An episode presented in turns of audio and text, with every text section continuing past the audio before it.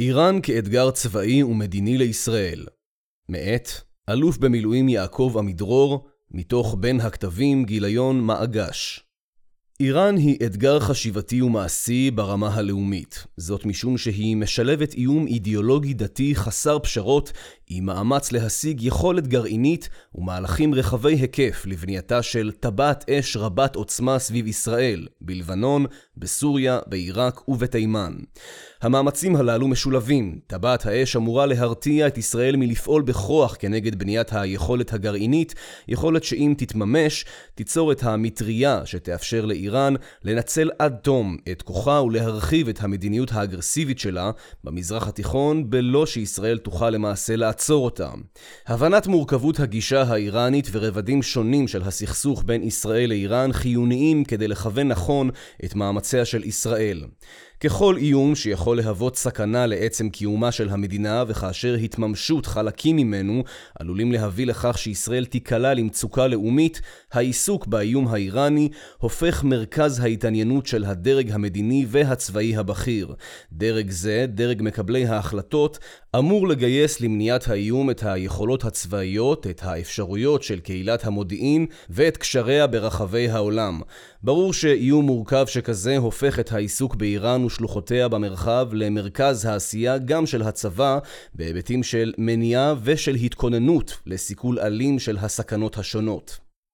השיקולים והמאמצים הישראלים לנוכח האיום האיראני בתחילת המאבק הפנימי האכזרי בסוריה ב-2011, קיבלה ישראל החלטה חד משמעית שלא להתערב במלחמה שבין הרוב הסוני, המורדים כפי שכינו אותם, לבין משטר אסד, המתבסס על המיעוט העלאווי, אשר זכה לסיוע רב מצד חיזבאללה, איראן ורוסיה, ובלעדיהם הוא ככל הנראה לא היה שורד. עם זאת, לאחר בחינת המצב לאישורו, ישראל הבינה שאין במאבק זה מי שאוהד אותה, וכי שני הצדדים עוינים לישראל ואכזרים אכזריים זה כלפי זה באותה המידה. לא הייתה שום סיבה מוסרית ולא היה היגיון פוליטי או אסטרטגי להעדיף את אחד מהכוחות הלוחמים אלה באלה. אילו התפתחה קבוצת מורדים תחת השפעתן ובסיוען של סעודיה ומדינות המפרץ, אולי הייתה ישראל מעדיפה את הקבוצה הזאת על פני המשטר המגובה על ידי איראן, אלא שזאת נותרה שאלה תאורטית, כי קבוצת מורדים כזאת מעולם לא התקיימה במציאות. עם זאת, החל מראשית העשור הקודם נאלצה ישראל לפעול נגד התחזקותם של שליחי איראן, חיזבאללה בלבנון והמיליציות השיעיות וכוחות אל-קודס בסוריה. קיימות לכך צמד סיבות בעלות קשר הדוק ביניהן. הסיבה הראשונה, הצורך למנוע את היכולת הנבנית על ידי איראן לחנוק את ישראל וללחוץ אותה בשתי חזיתות, מסוריה ומלבנון, בתיאום ובשליטה איראנית, כמו גם מחזית שלישי במערב עיראק. הסיבה השנייה, למנוע את הקמת מחסום ההרתעה בלבנון ובסוריה, שעלול לשלול את היכולת של ישראל לקבל את ההחלטה לפגוע בתוכנית הגרעין הצבאית האיראנית, לכשתתחדש. ישראל החלה להפעיל את כוחה הצבאי בסוריה רק כשהסתבר בסוף 2012 שאיראן וחיזבאללה מנצלות את התוהו ובוהו הסורי כדי לחזק את חיזבאללה בלבנון. יש מקום לדעה כי על ישראל להסתכן במלחמה ובלבד שתשמיד בזמן את היכולת המדויקת של חיזבאללה משום שאסור לישראל להיות מורתעת בשל איומי חיזבאללה ולאפשר את בניין יכולת הדיוק של חיזבאללה בלבנון. הימצאות כמות טילים כפי שיש היום בלבנון, רבים מהם מדויקים ביותר ביותר, תחייב מלחמה קשה, שונה מבעבר. מלחמה שבה יוסרו חסמים לא מעטים, כדוגמת אלה שישראל לקחה על עצמה במבצעים המוגבלים בעזה בגלל קרבתם של אזרחים פלסטינים למרכזי הלחימה של החמאס. כשחיזבאללה יפעיל אלפי טילים אל ערים מרכזיות בלב ישראל ואל מטרות תשתית חיוניות, כשהדבר ייעשה מלב ליבה של אוכלוסייה אזרחית בלבנון, התוצאה של הלחימה העזה לנטרול יכולת השיגור של חיזבאללה תהיה חמורה ביותר. אלפים רבים של נפגעים לבנונים, חלקם אזרחים תמימים, והרס ניכר ביותר בכל רחבי לבנון. כנראה שלא יהיה מנוס מכניסתם של כוחות יבשה גדולים ללבנון כדי להרוס את היכולות הצבאיות של חיזבאללה. ישראל תהיה חייבת לממש את יכולות צבא היבשה שנבנו לאורך זמן וחוזקו לאחרונה בזכות טכנולוגיות מתקדמות כדי לנטרל את מירב יכולת השיגור של חיזבאללה וכדי למנוע את התחזקותו העתידית של הארגון. לאחר הלחימה והחזרה לשגרה. מטרת המלחמה נגד חיזבאללה צריכה להיות ברורה במונחי המצב שלאחריה. על המלחמה לייצר מצב שיאפשר לישראל לפעול ברצף נגד התחזקות צבאית כלשהי של חיזבאללה, מבלי שלחיזבאללה תהיה יכולת לפגוע בישראל או להרתיע אותה על ידי איום של שימוש בכוח. ניצחון של צה"ל במלחמה נגד חיזבאללה, ככל שיתבטא בהשמדת חלק ניכר מיכולותיו, אמצעיו ולוחמיו, יגרום לפגיעה של ממש ביכולת איראן לממש את רצונותיה במרחב. הצלחה בלחימה בחיזבאללה תהיה אם כן בעלת משמעות רחבה יותר מאשר עצם הפסקת האיום בלבנון, נוכח ההשפעה הרחבה על יכולותיה של איראן במרחב. כל זאת מעבר לפגיעה המשמעותית בשמה הטוב של איראן, כמי שדואגת לשליחיה ובונה את יכולותיהם.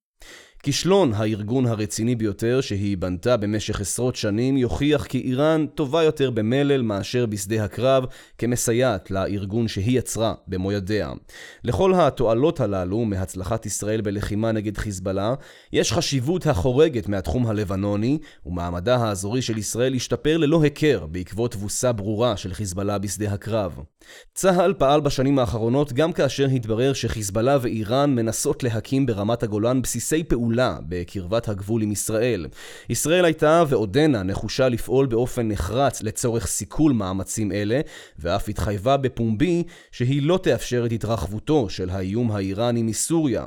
במעשיה היא מבהירה כי היא מוכנה לקחת את הסיכון שבהידרדרות למלחמה, ובלבד שתעצור את המאמץ האיראני לבניית מכונת הלחימה בכל רחבי סוריה, 1,500 קילומטרים מטהרן ו-250 קילומטרים בלבד מתל אביב. לבסוף, גם מערב עיראק הפך לאחרונה אזור התעניינות של צה"ל. במהלכים הכוחניים של צה"ל, בעיקר בהפצצות חיל האוויר, הותוו באופן מעשי הקווים האדומים של ישראל בסוריה. מניעת התחמשותו של חיזבאללה באמצעים שוברי שוויון העוברים בסוריה או המיוצרים שם, פגיעה ביכולת הצבאית האיראנית הנבנית בסוריה בעיקר באמל"ח, ומניעת בנייתם של בסיסים של מיליציות בשליטת איראן או חיזבאללה בקרבת גבולה של ישראל. מעטים המקרים בהם הקשר בין המערכה הטקטית לבין המשמעות האסטרטגית כה ברור ומיידי. בין סדרת המבצעים במסגרת המב"ם, המלחמה בין המלחמות, לבין המאבק המתמשך להכלת איראן בכלל המזרח התיכון, ולמנוע ממנה נשק גרעיני. מכאן נובע האתגר הכפול של ישראל בתחום המדיני, ליצור לעצמה חופש פעולה בסוריה על אף נוכחותם של כוחות צבא רוסיים במרחב, ובעיראק, על אף האינטרסים של ארצות הברית במדינה. בה בעת, וללא פגיעה במרכיב הראשון, לגייס את ארצות הברית הרוצה מאוד לחזור להסכם הגרעין הגרוע עם איראן לפעולה נגד איראן, או לפחות להביא לכך שלא תפריע לישראל בפעילות כזאת. מהותו ואופיו של האיום האיראני על ישראל איראן מצויה מבחינתה בשלב מתקדם של עיצוב המזרח התיכון בהתאם לשאיפותיה. השאיפה האיראנית אינה מקרית, היא מבוססת על האידיאולוגיה הדתית השיעית שהתווה בעקבות הצלחת המהפכה באיראן ב-1979, מייסד הרפובליקה האסלאמית חומייני וממשיך אותה יורשו חמינאי. מאמציה של איראן ברחבי העולם הערבי נובעים מראייתה את עצמה כמנהיגה היחידה של העדה השיעית על כל שלוחותיה בעולם זה, ורצונה לקדם את האינטרסים של העדה ברחבי המזרח התיכון. התחושה העמוקה שמנחילה איראן היא שהגיע זמנה של השיעה להוביל את העולם המוסלמי בכל רחבי המזרח התיכון. אין לדעת מתי יפנו האיראנים מאמצים למקומות רחוקים יותר, הודו למשל, שם יש מיעוט שיעי בקרב המיעוט המוסלמי הגדול. תפיסתה של איראן את תפקידה באזור כולו מושפעת ככל הנראה גם מן החלום הלאומי, הפרסי, המבוסס על זיכרונות האימפריה הפרסית בגלגוליה השונים. יש לכך עדים בשיח הפנימי באיראן, ואין ספק שעבור האיראנים זה מרכיב חשוב לביסוס תפיסת המנהיגות שלהם בקרב השיעים במדינות ערב ולהערכה העצמית הגבוהה שלהם גם אל מול תרבות המערב. בה בעת תחושת העליונות הפרסית שאינה חדשה בהיסטוריה של האסלאם מזינה פחדים של ערבים לא מעטים כולל בתוך העדה השיעית. לא כל השיעים הערבים אוהבים את ההתנסות הפרסית. בעיראק החיכוך הזה בולט יותר משום ששם היה בעבר מרכז ההנהגה הדתית של השיעה ועדיין נג'ף וקרבלה שבעיראק הן הערים הקדושות ביותר לשיעים ולא קום שבאיראן. הקולות הנשמעים נגד השתלטותה של איראן על הפוליטיקה העיראקית חשובים ביותר, וכוללים מנהיגים דתיים ומנהיגים פוליטיים שקולם משמעותי בקרב עדת הרוב השיעית. ההצלחה האיראנית כמובילה יחידה של האינטרס השיעי ברחבי המזרח התיכון בולטת מאוד נוכח הכישלון הסוני להעמיד הנהגה דומה לרוב הסוני הברור במדינות ערב. מקומה של ישראל בתפיסת איראן והמאמצים האיראנים נגדה. ישראל אינה המוקד היחיד של הפעילות האיראנית, אך ודאי שהיא תופסת בו מקום מרכזי. מצוות השמדתה של ישראל היא חלק ממכלול מאמציה של איראן במזרח התיכון, והנהגת איראן מקדישה לכך לא מעט מאמצים ואמצעים, מאז קבע חומייני את עקרונות יצוא המהפכה. למערכה נגד ישראל יש מניעים שונים ומגוונים, דתיים ואסטרטגיים. האיראנים, או לפחות מקבלי ההחלטות באיראן, מוכנים להשקיע במערכה זו הרבה מאוד אנרגיה וכסף, ואף להסתכן בעימות מזוין עם ישראל ולשלם מחירים לא פשוטים כדי לקדם את יכולותם לפעול נגד ישראל. קשה להבין זאת על פי המקובל במחשבה המערבית, אך ישראל חזקה היא מעין סתירה לאמונה האסלאמית-שיעית הרואה את האסלאם במתכונתו השיעית כדת הלגיטימית היחידה במרחב, המכונה המזרח התיכון, ובקיומה של ישראל מעין הפרה של המצב הראוי מבחינה דתית. כל זאת על אף שאין בין ישראל לאיראן סכסוך הנובע ממיקומן הגיאוגרפי או עקב ניתוח אסטרטגי אובייקטיבי, שאינו מכליל את תפיסת העולם האידיאולוגית-דתית של המנהיגות האיראנית כסיבה לסכסוך. הפעילות נגד ישראל היא בעלת עדיפות גבוהה עקב ראייתה כראש חץ של המערב במרחב. השלילה של התרבות המערבית על שלל גווניה, של הסדר העולמי המקובל מאז מלחמת העולם השנייה ושל הגישה המדינית והתרבותית של המערב לעולם, התמקדה בארצות הברית. היא השטן הגדול, וישראל היא השטן הקטן, אלא שישראל מצויה בלב המזרח התיכון, האזור שאליו מופנים מאמציה של איראן, ולכן היא בעדיפות לחיסול ללא כחל וסרק. לא פלא שישראל, מוצב החוץ של תרבות המערב הנתפס כידה הארוכה של ארצות הברית במרחב, הוא מוקד המאמץ האיראני. יתר על כן, האיראנים מעריכים שהיחלשותה של ישראל, ודאי השמדתה, תקל עליהם מאוד במאבק לשליטה אזורית, כי ישראל היציבה והחזקה היא אחד המכשולים הגדולים בדרכם. לאחרונה הפכה ישראל בת ברית של המדינות הסוניות הפוחדות מאיראן, לכן גם משיקולים אסטרטגיים קרים ללא רגש דתי, שקיים כאמור, האיראנים רואים חובה לעצמם לפגוע בישראל ככל האפשר. מכאן מובן שלא בכדי איראן משקיעה לא מעט בבניין הכוח שתכליתו לאפשר את תקיפתה של המדינה היהודית, ומנהיגיה מדגישים בכל עת, בפומבי ושלא בפומבי, את רצונם לממש את חלום השמדתם. לבעלי תפיסה מערבית ולנאיבים שבינינו קשה לעכל זאת, אך הנהגת איראן מחויבת באמת ובתמים לתפיסה שהם מביעים בגלוי לגבי חובת השמדתה של מדינת ישראל. יש לכך יותר מביטוי אחד לאורך השנים, גם במידע שאינו פומבי. ההיסטוריה לימדה את הריאלים שבקרב מקבלי ההחלטות בישראל להאמין למנהיגים האומרים את שבליבם ביחס לתוכניות ההשמדה של מדינת היהודים. שליחת מל"טים לעבר ליבה של ישראל והמשך המאמצים לבניית הכוח ההתקפי בסוריה על אף הצלחותיה של ישראל לפגוע במאחזים איראנים במהלך השנים האחרונות, ותוכניות ארוכות טווח לגבי צי איראני קבוע בים התיכון, שהוא בינתיים בבחינת חלום רחוק, מצביעים על הסיכונים שהנהגת איראן מוכנה לקחת לשם כך. אין שום היגיון למשל בהשקעות העצומות בהתעצמות צבאית בתחום הטילים בסוריה ובלבנון, מלבד הרצון לפגוע בישראל. במזרח התיכון איראן פועלת סביב ישראל בשלושה מאמצים קרובים ושניים רחוקים יותר, המובלים על ידי כוח קודס. המאמץ הראשון מכוון למהפך בכוחו ההתקפי של חיזבאללה. במהלך השנים האחרונות התאמצו איראן וסוריה לגוון את כלי הנשק שבידי חיזבאללה, והעבירו לרשותו טילי נ"מ, טילי נ"ט וטילי חוף ים מתקדמים ביותר. המאמץ האיראני לבניית חיזבאללה בולט בתחום ההתקפי, ועיקרו מבוסס על תוצרת התעשיות הצבאיות בסוריה ובאיראן.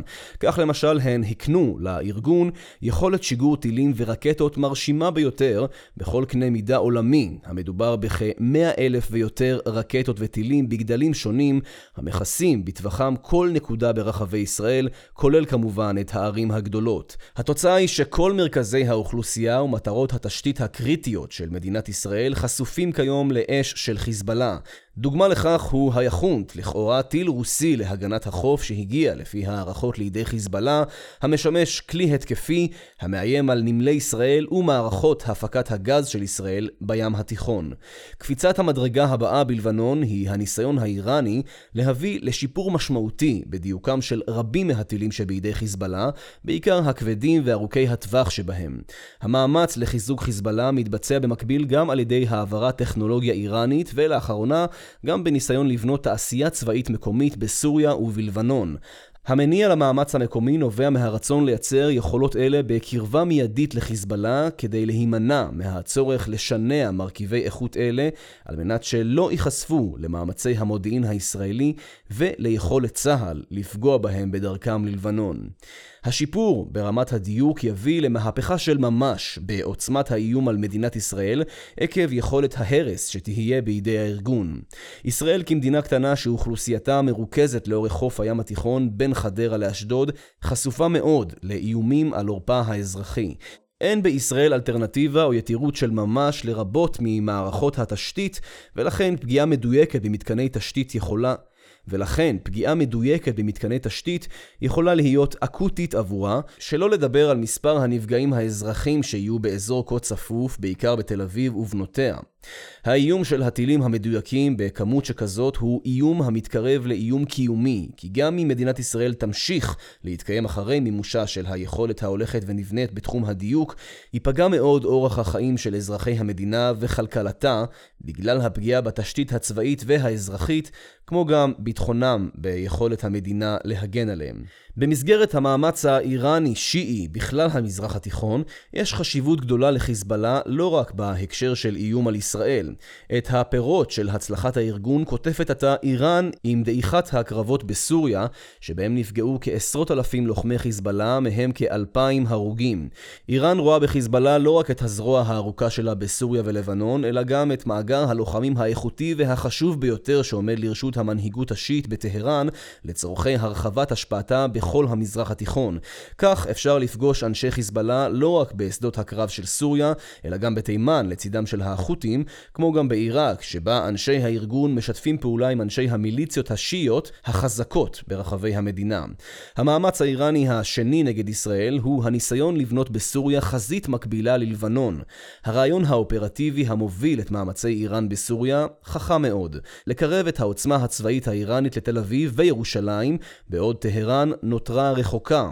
על פי התוכנית האיראנית, לאיראן יהיו כוחות על גבול ישראל, בלבנון ובעתיד גם בסוריה ומעט רחוק יותר במערב עיראק, בעוד טהרן נותרה מעבר לאופק, רחוקה מאוד עבור כוחותיה של ישראל. מאמץ זה הולך וקורם עור וגידים, באיטיות, נוכח התנגדותה הפעילה של ישראל, אך בנחישות מרשימה. עשרות איראנים ממשמרות המהפכה, בתוספת אנשי חיזבאללה ושאריות מאלפי חברי המיליציות השיעיות שהובאו על ידי האיראנים ונשלטים על ידם מעיראק עיראק, פקיסטן ואפילו אפגניסטן הם העושים במלאכה, לאחר שבסיוע אווירי רוסי סייעו לאסד להחזיק מעמד כשליט סוריה. חלק ניכר מסוריה, אם להיות מדויק. התכנון האיראני הוא לבנות בסוריה יכולת צבאית שעיקרה מערך טילים וכטב"מים בחסותה של מדינה ריבונית, יכולת שאיראן יכולה לבנות ותוכל להפעיל באופן עצמאי. האיראנים ואנשיהם פרוסים כבר היום ברחבי סוריה, אוספים שם מודיעין על ישראל ובונים את הכוח. עבור אלה המקדמים את חזון ייצוא המהפכה באיראן בהובלת משמרות המהפכה, הדגם הלבנוני הוא הדגם האידיאלי, אך נראה כי האיראנים הבינו כי אין אפשרות להעתיקו דרכו בסוריה. העדה השיעית שם קטנה ביותר וחסרת השפעה, ובסופו של דבר האיראנים תלויים בנכונותו של אסד לאפשר את שהייתם בסוריה, גם לאחר שאין הוא נצרך להם כבעבר לצורך המלחמה במורדים. בכלכלה מסתמנת מעורבות איראנית רבה יותר, אם כי לא ברור מהיכן יימצאו להם מקורות ההשקעה הנדרשים לבנייתה מחדש של סוריה הארוסה, ומדובר בעשרות מיליארדים של דולרים.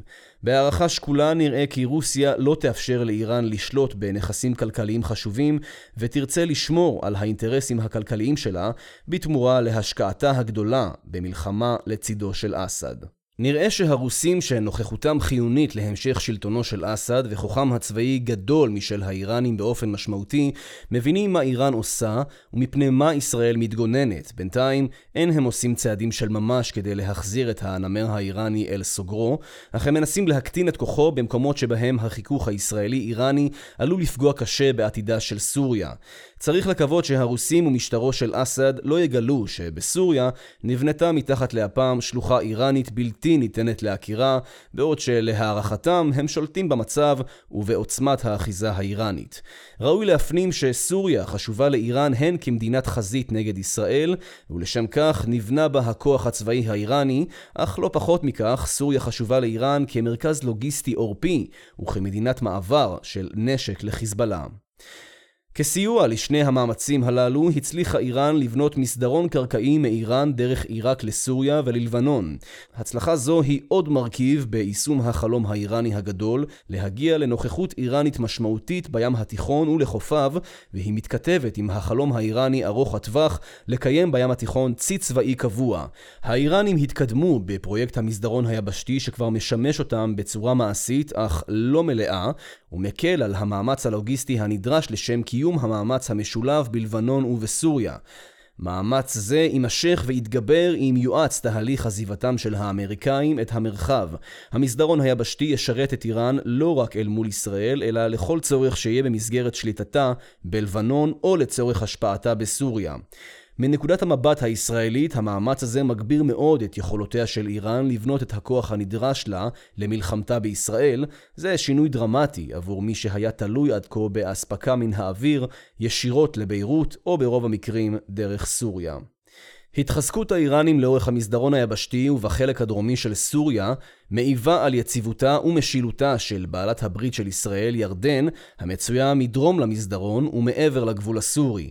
עד עתה לא צלחה דרכה של איראן לערעור השלטון הירדני, אבל נוכח בעיותיה הכלכליות של הממלכה, יש לשים לכך לב ולוודא שירדן תקבל כל סיוע אפשרי לבלימת המאמץ האיראני. בעניין זה ישראל יכולה לעשות לא מעט. האינטרסים של שתי המדינות חופפים בנושא, כך שזה בסיס טוב לחיזוק שיתוף הפעולה ביניהן. אין ספק שלאחר עיצוב משטרו של אסד והתבססות האיראנים בסוריה, ובתום המאבק על השליטה בעיראק, יקדישו משמרות המהפכה את כל שנדרש כדי ללחוץ על ירדן. היא חשובה כמאחז הן נגד סעודיה והן נגד ישראל.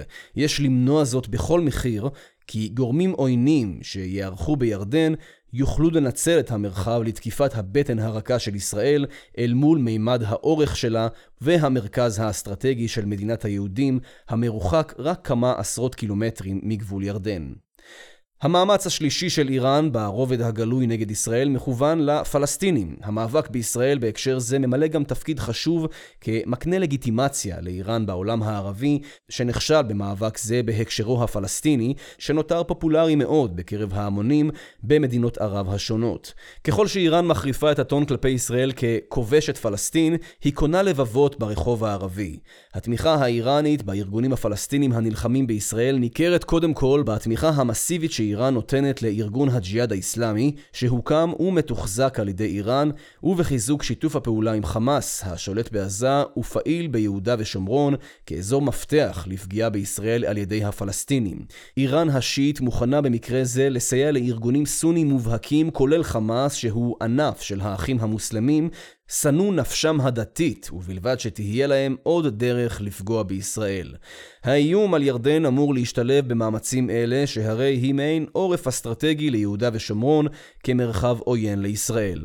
מעבר למאמצים אלה בקרבתה המיידית של ישראל, מנסה איראן להשיג השפעה של ממש במדינות נוספות במזרח התיכון, החשובות שבהן הן עיראק ובתימן. בתימן, בסיוע לחות'ים, שם האויב המיידי, הם חלקים באוכלוסייה התימנית עצמה הנעזרים בסעודיה, ובצידה, עד לאחרונה, איחוד נסיכויות המפרץ. הצלחת החות'ים ואיראן בתימן יכולה כאמור לעיל להשפיע על חופש התנועה הימית במיצרי באב אל-מנדב, בואכה תעלת סואץ, ומכאן חשיבות המלחמה שם מעבר למאבקים על ההשפעה במפרץ הפרסי. ההחלטה האמריקאית להפסיק את הסיוע המודיעיני לסעודיה במלחמתה בחות'ים בתימן לצד הסרת החות'ים מרשימת ארגוני הטרור, תיתן רוח גבית למאמץ האיראני במדינה המסוכסכת הזאת, וסכנת השימוש באדמת תימן לפעולה נגד ישראל תגבר בהתאם. בעיראק, המטרה האיראנית בעיראק תושג גם בניגוד לדעת הממשלה העיראקית, דרך המיליציות החזקות שהקימו משמרות המהפכה, ואשר שרות באופן מוחלט למרות האיראנים. העולם עוסק באופייה של הממשלה בעיראק, ואינו מבין שגורלה יוכרע במידה רבה על ידי המיליציות החזקות, נוסח חיזבאללה, שפועלות ברחבי המדינה, כאמור, בשליטה איראנית מלאה. היום גם ברור שבניגוד להערכת גורמי מודיעין חשובים, משמרות המהפכה עשו שימוש באדמת עיראק לירי על אויביהם, סעודיה, ואולי אף על ישראל וירדן. כפי שהן עושות שימוש באדמת תימן כדי לירות טילים של החות'ים לכאורה על ערי סעודיה. החלטת ארצות הברית בעידן ביידן להשאיר בעיראק כוחות לשם אימונו של צבא עיראק ולהפסיק את הלחימה נגד שרידי אייסיס, ולכן ככל הנראה לרכז את חייליה הנותרים של ארצות הברית באזורים עורפיים המשמשים לאימונים, תקל על איראן בניסיון ההשתלטות המעשית שלה על עיראק, גם אם הממשלה הריבונית העיראקית תמשיך לתפקד. האיראנים יודעים לפעול בשטח האפור המותיר את השלטון החוקי על כנו, אך המאפשר להם לפעול לטובת האינטרסים האיראנים על פי רצונם. מבחינת ישראל, המשמעות של הצלחה איראנית בעיראק כפולה. גם הקלה גדולה למאמץ בניין הכוח בסוריה ולבנון כחלק מהעורף הלוגיסטי של המאמצים בלבנון ובסוריה, וגם בנייה של מערך המאיים ישירות על ישראל מטווחים ארוכים יותר, אך מוגנים היטב במערב עיראק. הרובד השני העליון של מאמצי איראן הוא המאמץ האיראני לייצור נשק גרעיני. מעמד זה עוכב בחלקו במידת מה לאחר שלחץ סנקציות כבדות הביא את איראן לשולחן המשא ומתן, שהניב ב-2015 הסכם בדבר הגבלת צעדי האיראנים בתחום למשך כעשור. היה זה הסכם גרוע, מלא חורים שאפשרו לאיראנים לקדם את תוכניתם מבלי להפר את ההסכם, כך שבתום זמן חלוטו, לאחר כ-15 שנה, הייתה להם לגיטימציה מלאה להתקרב מאוד ליכולת גרעינית צבאית. לאחר יציאת ממשל טראמפ מן ההסכם ב-2017 והגברת הלחץ הכלכלי של ארצות הברית על איראן בעקבות כך, עמדה אמנם איראן בפני שבר כלכלי חמור, אך האיצה את מהלכי העשרת האורניום כדי להבהיר לעולם את מחיר יציאתה של ארצות הברית מההסכם. גם אם יחדשו ארצות הברית תחת הנשיא ביידן ואיראן את המחויבות שלהן להסכם אותו נטש טראמפ, הרי בעוד שנים בודדות יפוג ההסכם, ואיראן תמשיך את דרכה הגרעינית עם לגיטימציה בינלאומית של מדינה שהקפידה על ביצוע ההסכם ללא רבב, והנזק יגדל בחלוף השנים על התועלת שבדחייה הזמנית. ארצות הברית מוכנה לחתום על ההסכם כמו שהוא, וההחלטה נמצאת בידי האיראנים. ההבטחות של הממשל האמריקאי להגיע להסכם ארוך וטוב יותר, longer and stronger, לאחר חתימה על ההסכם הנוכחי, היא חסרת ערך, כי אין שום סיכוי שהאיראנים ייכנסו למשא ומתן כזה, שלא לדבר על חתימת הסכם נוסף ומשופר מבחינת ארצות הברית. התקדמותה של איראן לאחר יציאת ארצות הברית מההסכם הואצה מרגע שהסתבר לאיראנים כי אין סיכוי כי הממשל האמריקאי ישתמש בכוח כדי לבלום אותה, וגם איום ישראלי אמין לא הושמע בהקשר זה. מהלך איראני זה, לאחר יציאת ארצות הברית מההסכם, הביא אותה אל סף סיום הכנת החומר הבקיע הנצרך לבנייתה של פצצה גרעינית אחת, מצב קשה מבחינת היכולת לעצור את איראן בהמשך הדרך אל הפצצה. פרסום ארכיון הגרעין האיראני על ידי ישראל מצביע בבירור על שתי עובדות ללא מחלוקת. האחת היא שהאיראנים בנו מערך פיתוח רציני לנשק גרעיני, עמוק ורחב יותר מכל מה שתיארו לעצמם מומחי המודיעין השונים, ובניגוד להחשה האיראנית המתמשכת.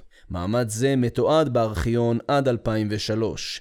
העובדה השנייה היא שהם שימרו את כל הידע הזה בשלמותו בארכיון מסודר, בניגוד להתחייבותם בהסכם, וטרחו לשם כך טרחה יתרה, תוך סיכון לא קטן שיואשמו ברמייה מתמשכת. לא נראה שהם עשו זאת מטעמי נוסטלגיה, אלא ככל הנראה כדי להשתמש בידע שהצטבר עד 2003 בעתיד, כשיחליטו לחזור לסורם ולקדם את בניית הנשק הגרעיני. ארכיון זה, כמו גם הסתרתם של המאמצים ששימשו אותם בתוכנית עד 2003, אמורים היו לסייע לקצר תהליכים בתחום הכנת הנשק בפועל, מרגע שתיפול על כך החלטה.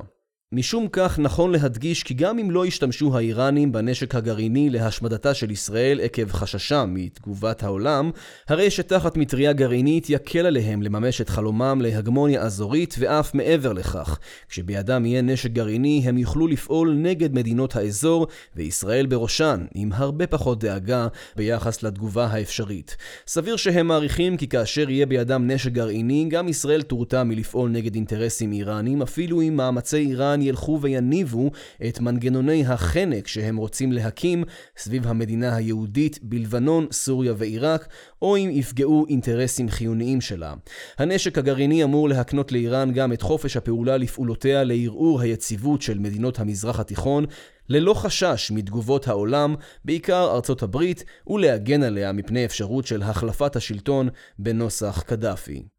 הדרך שבה פועלת איראן על מנת לנטרל את היכולות של ישראל לפגוע בפרויקט הגרעין, היא ניסיון להביא את היחסים בינם לבין ישראל למעין תמונת מצב קוריאנית. בחצי האי הקוריאני, במרוצת העשורים האחרונים, הייתה השכנה הקרובה, דרום קוריאה, המתנגדת הגדולה ביותר למאמצים לעצור את תוכנית הגרעין הצפון קוריאני בכוח צבאי.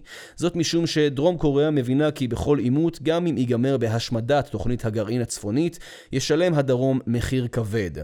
אלפי קני הארטילריה מסוגים שונים שהצפון יכול להפעיל נגד סאול, בירת הדרום, והאפשרות של פלישה צבאית לעבר הבירה ובנותיה, הקרובות לגבול בין שתי הקוריאות, יביאו לכך שאולי לצפון לא יהיה גרעין, אבל בוודאות לדרום ייגרם נזק קשה ביותר, ולא תהיה לו עיר בירה. האיום הקונבנציונלי שיצר הצפון על הדרום כה גדול, עד כי הוא משתק את מנהיגי הדרום. האיום הקונבנציונלי כה מוחשי, עד שהוא מונע את המאבק נגד התממשות האיום הלא קונבנציונלי. אין ספק שמצב זה מקשה גם על ארצות הברית, כשהיא רוצה להפעיל לחץ על צפון קוריאה. הלכה למעשה, דרום קוריאה היא בת הערובה בידי הצפון.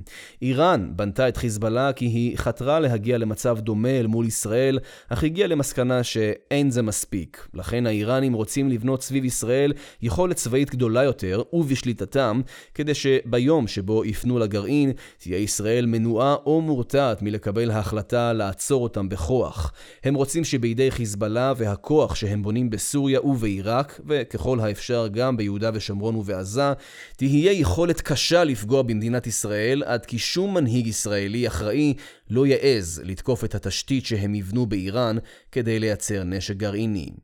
סיכום ומבט קדימה נכון לכתיבת שורות אלה, הרעיון האסטרטגי של איראן נותר על כנו והיא עושה מאמצים לממשו על אף ההתנגדות הפעילה של ישראל, גם אם בצעדים איטיים יותר. איראן מקרבת את יכולות השיגור שלה לישראל, בעוד היא נותרת רחוקה מהיכולות של ישראל. המטרה היא להקים מכונת מלחמה איראנית חזקה שתרתיע את ישראל מלפעול נגד התגרענות איראן, וכשתושלם ההתגרענות, תוכל איראן לפעול ביתר אגרסיביות תחת המטריה המרתיעה של יכולת הגרעין. המאמץ הישראלי מכוון למניעת בנייתן של יכולות איראניות אלה סביב ישראל כדי לשמור על חופש ההחלטה והפעולה של ישראל, כשייווצר הצורך בהשמדת יכולת הגרעין האיראנית. לא נכון להמליץ למקבלי ההחלטות בישראל להניח שאם יהיה בידי האיראנים ארסנל גרעיני, הם יימנעו מלהפעילו נגד ישראל. הנחה כזאת היא בבחינת הימור שאסור שיהפוך להנחת העבודה בישראל. על ישראל יהיה להשקיע הרבה מחשבה ומאמצים העולים ממון רב כדי למנוע כל מחשבה מחשבה או ודאי החלטה איראנית שכזאת.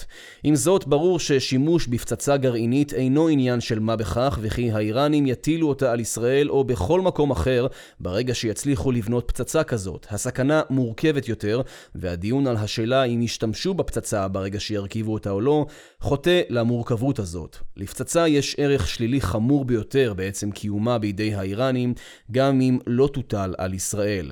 האיראנים ימשיכו לחזק את חיזבאללה והאיום שיוצר הנשק המדויק שיהיה בידיה בכמויות גדולות הופך לאיום אסטרטגי חמור יותר ויותר. שליטי איראן היו רוצים להגיע למידת השליטה שיש להם בלבנון הן בעיראק והן בסוריה, אף על פי שבמדינות אלה ההתנגדות לכך מצד הממשלות והעם אמורה להיות חזקה יותר מכפי שהיא בלבנון. בעיראק הם מצליחים לשחזר את הצלחתם, אם כי בקצב איטי יותר וביתר זהירות, כנדרש במדינה שיש בה כוחות חודשיים אנטי-איראנים חזקים יחסית, והמעורבות של ארצות הברית עדיין בעלת משמעות. התחזקותו של מוסא אל-סאדר בבחירות האחרונות מאתגרת את איראן עוד יותר, כי מדובר בגורם שיעי אנטי-איראני. בסוריה נשארת השאלה פתוחה, קרי עד כמה יסכימו אסד והרוסים ללכת לקראת האיראנים בשינוי אופייה של סוריה, בלא לאבד שליטה במצב. בינתיים לא ננקטים צעדים של ממש מצד שני גורמים אלה אל מול התחזקותה האיטית של איראן ברחבי סוריה, אך ברור שאין התחזקותה של איראן אהודה בקרב הרוסים, ואפילו לא בקרב השלטון העלאווי בסוריה. לשינוי במדיניות האמריקאית במזרח התיכון, ובכלל זאת לתהליך של צמצום המעורבות האמריקאית באזור זה, השפעה רבה על מרחב הפעולה והביטחון העצמי האיראני. בעבר הייתה ארצות הברית פעילה מאוד בצעדים הכלכליים נגד איראן וחיזבאללה. השאלה הגדולה תחת הנשיא ביידן היא כיצד השתלבו מאמציה של ארצות הברית להכלת איראן, בעיקר בעיראק, אך גם נגד חיזבאללה, במאמציה לשכנע את איראן לשוב להסכם הגרעין ממנו נסוג הממשל הקודם.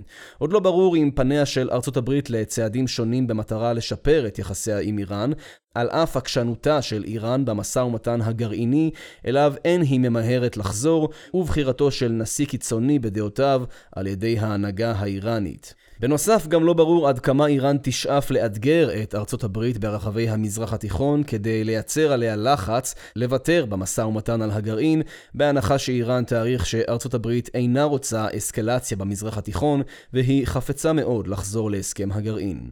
בינתיים הפעילות האיראנית בעיקר במפרץ כנגד אינטרסים סעודיים וספנות המזוהים עם ישראל, ולו באופן עקיף, מצביעה על נכונות איראנית לקחת סיכונים ועל חוסר נכונות אמריקאית להגיב בשל כך. איראן לא רואה צורך להגביל את עצמה בפעילותה במרחב שליד הבית כדי להקל על המשא ומתן הגרעיני, אולי נהפוך הוא. בכך היא משדרת כי היא אינה ממהרת ואינה לחוצה, ולכן גם לגבי המשא ומתן עצמו, היא מתנהלת בעצלתיים.